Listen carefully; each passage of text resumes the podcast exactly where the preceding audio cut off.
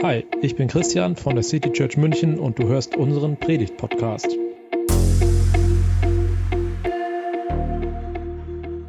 Ja, ich weiß nicht, wer von euch heute vielleicht das erste Mal dabei ist, deswegen eine kleine Vorwarnung.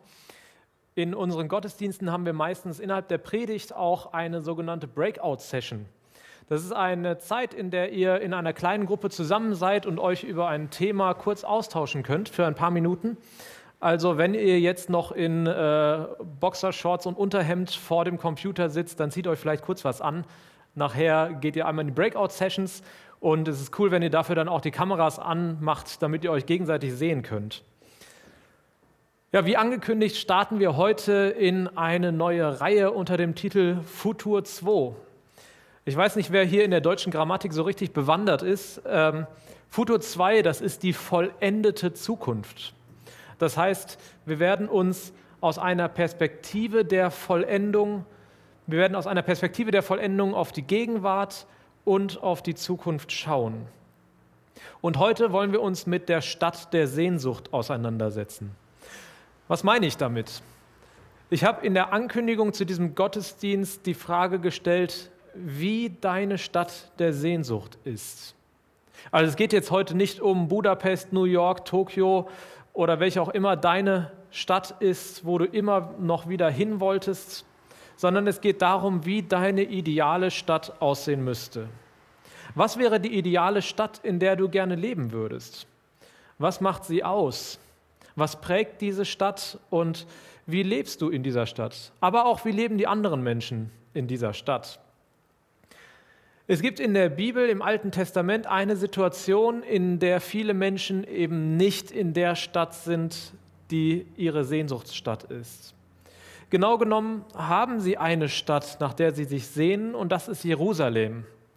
Denn von dort sind sie verschleppt worden, zwangsumgesiedelt nach Babylon, in das Land des Feindes, mit dem Ziel, dass sie sich dort integrieren und ihre eigene Identität als Israeliten verlieren. Das war damals schon eine interessante Migrationspolitik der Babylonier. Die Israeliten, die jetzt in Babylon leben oder dann in Babylon lebten, sie hatten die Hoffnung, so bald wie möglich wieder zurück nach Jerusalem zu kommen. Sie wollten sich Babylons Plan nicht beugen, sie wollten, sich, sie wollten nicht wirklich sesshaft werden. Sie wollten so provisorisch leben, wie es geht, um bloß nicht hängen zu bleiben. Sie waren Israeliten, Jerusalemer und wollten das auch bleiben. Und sie wollten dorthin zurück. Aber Gott hatte eine andere Idee für sie. Der Gott Israels, der Herrscher der Welt, sagt zu allen, die er aus Jerusalem nach Babylon wegführen ließ, baut euch Häuser und richtet euch darin ein. Legt euch Gärten an, denn ihr werdet noch lange genug dort bleiben, um zu essen, was darin wächst. Heiratet und zeugt Kinder, verheiratet eure Söhne und Töchter, damit auch sie Kinder bekommen. Eure Zahl soll zunehmen und nicht abnehmen. Seid um das Wohl der Städte besorgt, in die ich euch verbannt habe, und betet für sie. Denn wenn es ihnen gut geht, dann geht es auch euch gut. Gott sagt ihnen also, werdet sesshaft, richtet euch ein, der Ort, wo ihr jetzt lebt, der soll eure Heimat werden. Ihr seid jetzt ein Teil der Stadt. Es lohnt sich also, in seine Nachbarschaft zu investieren. Es lohnt sich, sich einen Garten anzulegen. Es lohnt sich, Familie zu gründen. Und dann diese Aufforderung Gottes, seid um das Wohl der Städte besorgt, in denen ihr lebt. Sorgt dafür, dass es den Menschen in eurer Stadt gut geht. Dann wird es auch euch gut gehen. Sorgt dafür, dass sich eure Stadt gut entwickelt, dann werdet ihr auch davon profitieren und denkt nicht nur mit kurzer Sicht, sondern wirklich langfristig. Der Auftrag für die Leute aus Jerusalem war also, sich in ihrer neuen Heimat zu engagieren, die Stadt mitzugestalten und das Beste für diese Stadt zu suchen. Okay, ich glaube, die meisten von uns, die jetzt gerade dabei sind, leben in München und Umgebung, in der seit Jahren besten Stadt Deutschlands. In der Stadt, die in der Mercer-Studie zur Lebensqualität mit Auckland und Vancouver weltweit auf Platz 3 liegt. Aber diese Lebensqualität, denke ich, bietet sich in der Regel vor allem für die, denen es wirklich gut geht. Es gibt noch viele wichtige Dinge, die in dieser Studie nicht erfasst werden. Und wir möchten ja in unserer Reihe Projekt, äh, Futur 2 vom Ende her denken, von der Vollendung, von dem Ideal. Also nochmal zurück zu meiner Frage. Wie ist die Stadt der Sehnsucht? Wie ist deine Stadt der Sehnsucht? Wie lebst du? Wie bist du mobil? Was ist dir wichtig? Wie verbringst du deine Zeit? Wie sieht diese Stadt aus? Mit dieser Frage möchte ich euch in die Breakout-Session schicken. Also nochmal, wer noch nicht so oft dabei war, die Breakouts sind kleine Gruppen, in denen ihr mit drei oder vier anderen Leuten zusammen seid. Und ihr könnt euch in diesen Gruppen von eurer Sehnsuchtsstadt erzählen. Vielleicht spinnt ihr einfach mal zusammen rum, wie diese Stadt aussehen würde. Wovon träumt ihr? Und schreibt dann gerne, wenn ihr in eurer Gruppe interessante Ideen habt, neue Ideen habt oder überhaupt, wenn euch irgendwas Besonderes vorkommt, schreibt das gerne mal entweder, wenn wir wieder als große Gruppe zusammen sind, in den Chat oder ich habe auch auf Instagram, auf unserer Instagram-Seite in der Story eine Frage freigeschaltet. Auch da könnt ihr eure Antworten mit eintragen, sodass ihr sie auch mit der ganzen Gruppe teilen könnt. Also ihr habt jetzt ähm, 10, 12 Minuten Zeit, euch darüber auszutauschen vielleicht auch 15 Minuten. Wir schauen mal, wie sieht deine Stadt der Sehnsucht aus? Wir starten jetzt mit den Breakouts und danach geht es hier nochmal weiter aus dem Haus des Stiftens. Wenn du dir auch etwas Zeit nehmen willst, um über die Frage nachzudenken, dann kannst du jetzt einfach den Podcast pausieren. Ansonsten geht es nach einigen Sekunden weiter.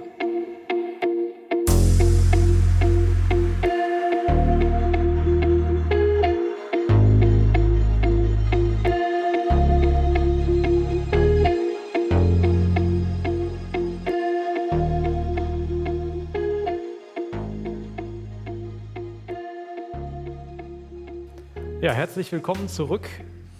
Ich bin gespannt, was ihr so besprochen habt und wie gesagt, schreibt das gerne in den Chat oder auf Instagram in die Story, ähm, ja, was ihr so äh, als Sehnsuchtsstadt habt. Unsere Instagram-Adresse ist at citychurchmünchen. Die Vereinten Nationen, die beschreiben auch ihre Sehnsuchtsstadt. Ich weiß nicht, ob ihr die Agenda 2030 kennt. Das ist eine nicht mehr ganz so frische Agenda für nachhaltige Entwicklung der UN. Und in dieser Agenda 2030 sind 17 Ziele festgehalten, die bis 2030 umgesetzt werden sollen.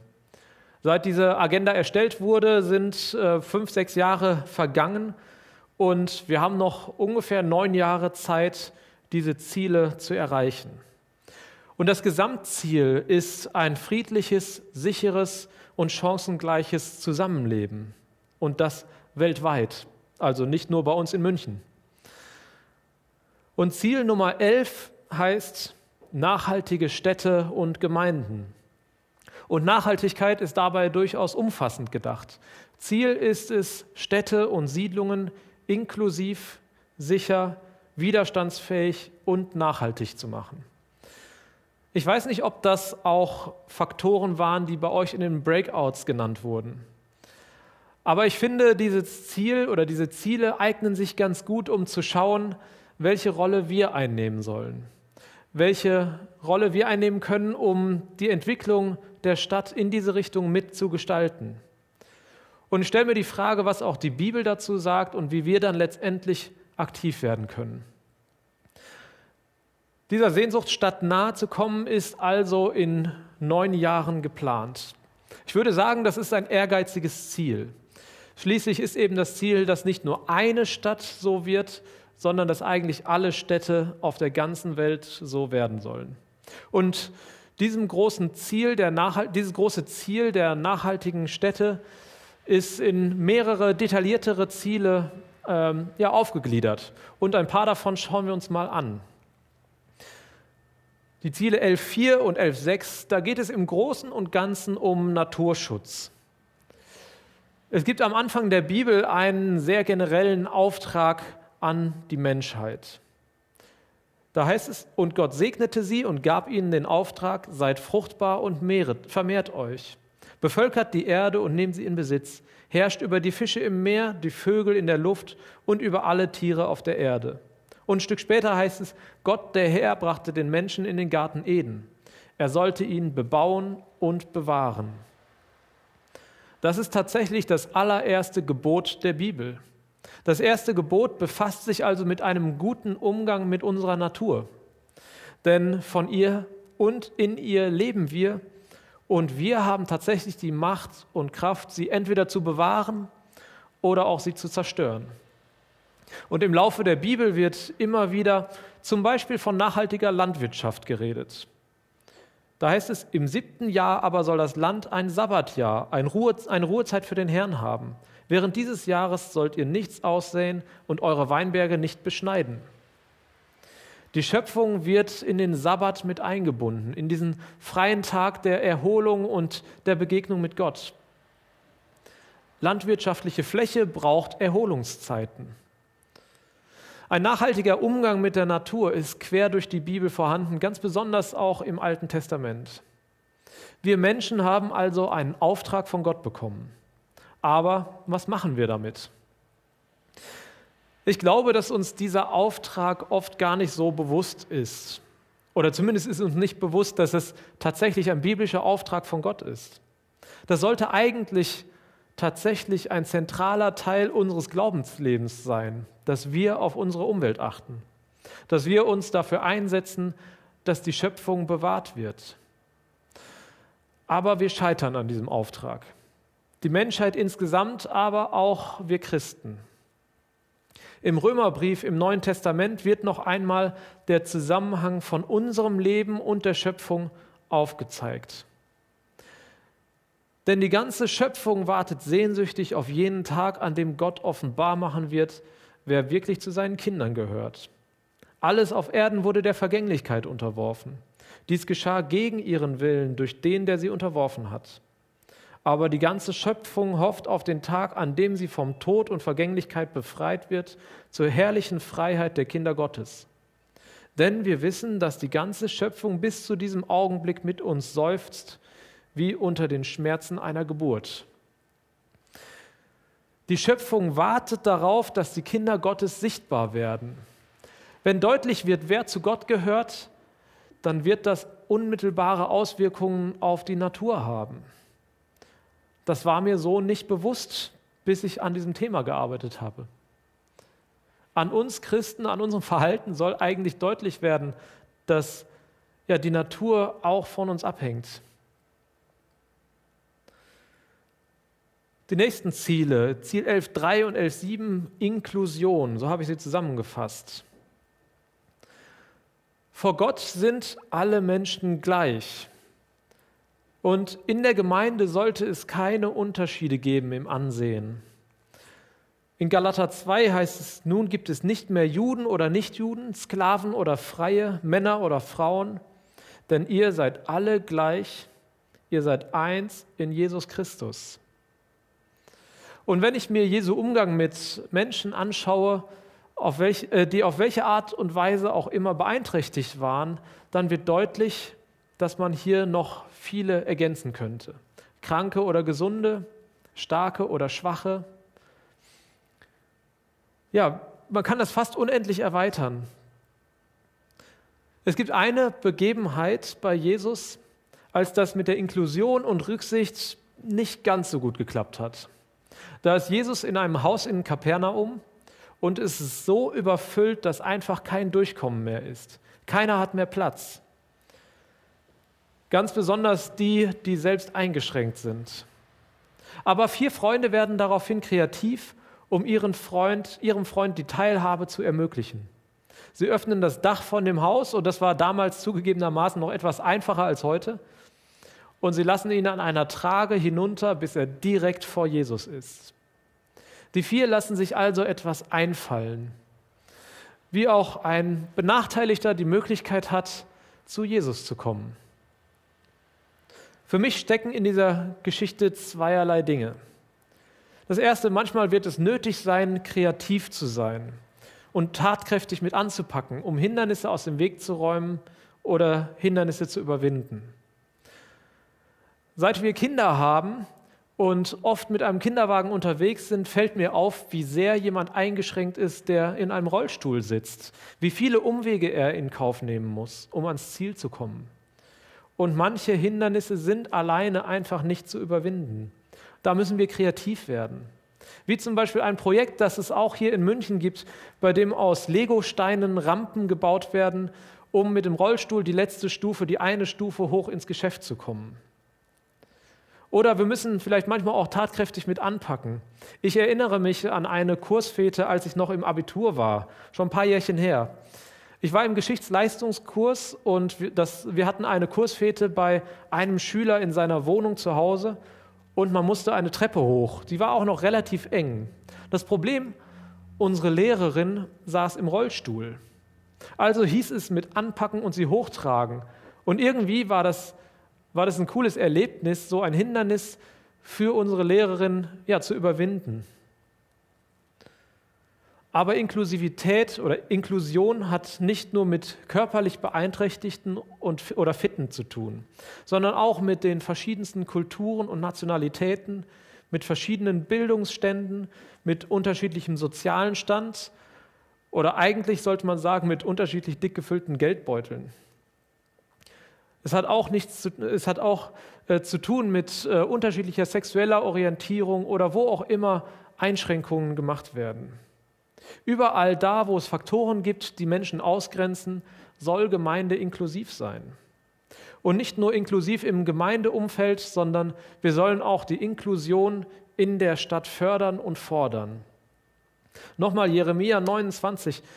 Seid um das Wohl der Städte besorgt, in die ich euch verbannt habe, und betet für sie. Denn wenn es ihnen gut geht, dann geht es auch euch gut. Und das dritte Ziel oder die dritten zwei Ziele, über die ich mit euch sprechen will, Ziel 11.2 11, und 11a, die Mobilität. Bei dem Thema Mobilität habe ich so ein bisschen den Eindruck, dass die Agenda 2030 die beiden vorherigen Bereiche etwas zusammengefasst hat oder dass die beiden zusammentreffen. Schon zu biblischen Zeiten spielte Mobilität tatsächlich eine große Rolle. Viele biblische Persönlichkeiten sind weit gereist, von Abraham über Mose und das Volk Israel, König David, aber auch Jesus selbst. Und nicht zuletzt Paulus, der den ganzen Mittelmeerraum zwischen Jerusalem und Rom bereist hat. Für den Otto Normalverbraucher, für den ganz normalen Bürger war das aber noch nicht so. Heute spielt Mobilität aber eine viel größere Rolle. Denn Mobilität ist heute ein Thema für den Alltag. Jeder soll mobil sein können. Auch das ist ein Ziel dieser Agenda 2030. Mobilität erhöht heute die Möglichkeiten für Teilhabe und Freiheit. Mobil zu sein heißt, auch einen Weitblick zu gewinnen, mehr zu kennen als nur die eigene Nachbarschaft, sich mit Neuem auseinanderzusetzen. Mobilität ist heute ein Grundbedürfnis. Mobilität unterstützt uns darin, individuell sein zu können, wir können durch Mobilität heute aus einer Vielzahl von Möglichkeiten wählen, in welchen Sportverein wir gehen, in welche Gemeinde wir gehen, wo wir einkaufen gehen, wo wir Urlaub machen. Man hat eine ganz andere Freiheit heute durch diese große Mobilität. Und davon darf keiner ausgeschlossen sein. Das ist ein klares Ziel dieser Agenda 2030. Ohne ein funktionierendes Mobilitätskonzept wird es also keine Chancengleichheit geben. Und das ist etwas, wofür wir uns einsetzen sollen. Und gleichzeitig ist Mobilität auch eine große Herausforderung, gerade für die Umwelt. Und damit sind nicht nur die Abgase gemeint, sondern auch versiegelte Flächen, Platzbedarf in der Stadt, gerodete oder zerschnittene Wälder, Mikroplastik. Ich habe jetzt gerade vor kurzem gelernt, dass der, mit, oder der größte Faktor für Mikroplastik in der Natur der Reifenabrieb ist. Aber auch die Förderung und Produktion von fossilen Brennstoffen. All das sind Faktoren, die dazu beitragen, dass Mobilität gleichzeitig ein Risikofaktor für unsere Umwelt ist. Ich weiß, dass viele hier schon versuchen, jeden Weg, der möglich ist, mit dem Fahrrad zurückzulegen. Ich selbst habe in München auch wieder angefangen, Fahrrad zu fahren, nachdem ich allerdings in Trier meistens zu Fuß unterwegs war. Gerade auch in der Corona-Krise hat die Fahrradbranche einen unglaublichen Boom erlebt.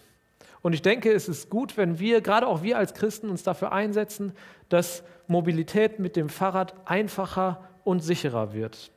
Und das können wir tun, indem wir uns zum Beispiel in Initiativen engagieren, die sich dafür einsetzen.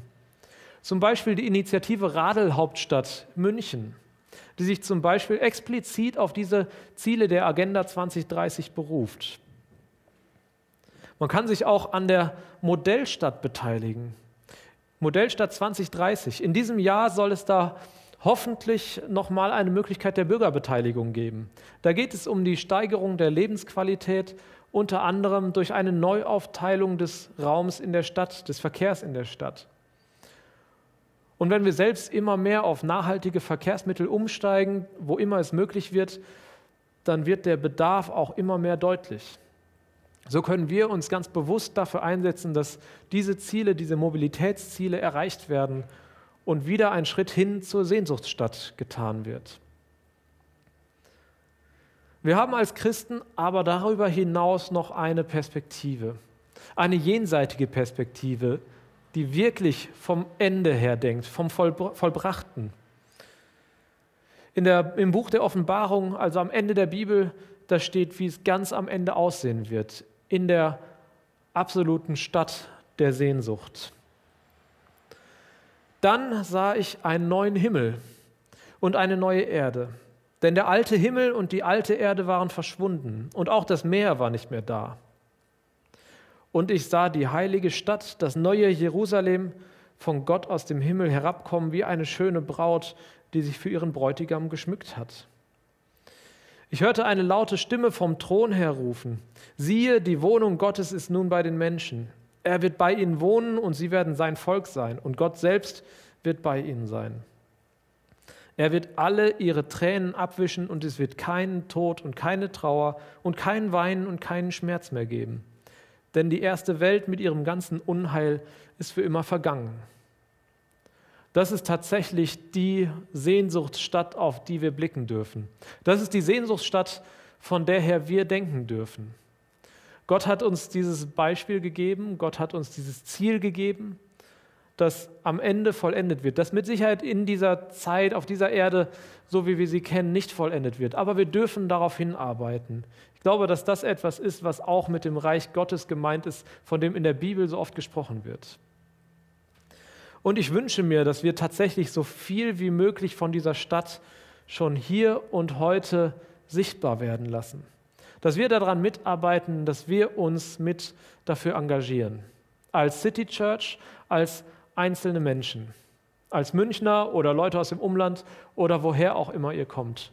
Gestaltet die Stadt mit, denn das ist tatsächlich ein Auftrag, den Gott uns gegeben hat.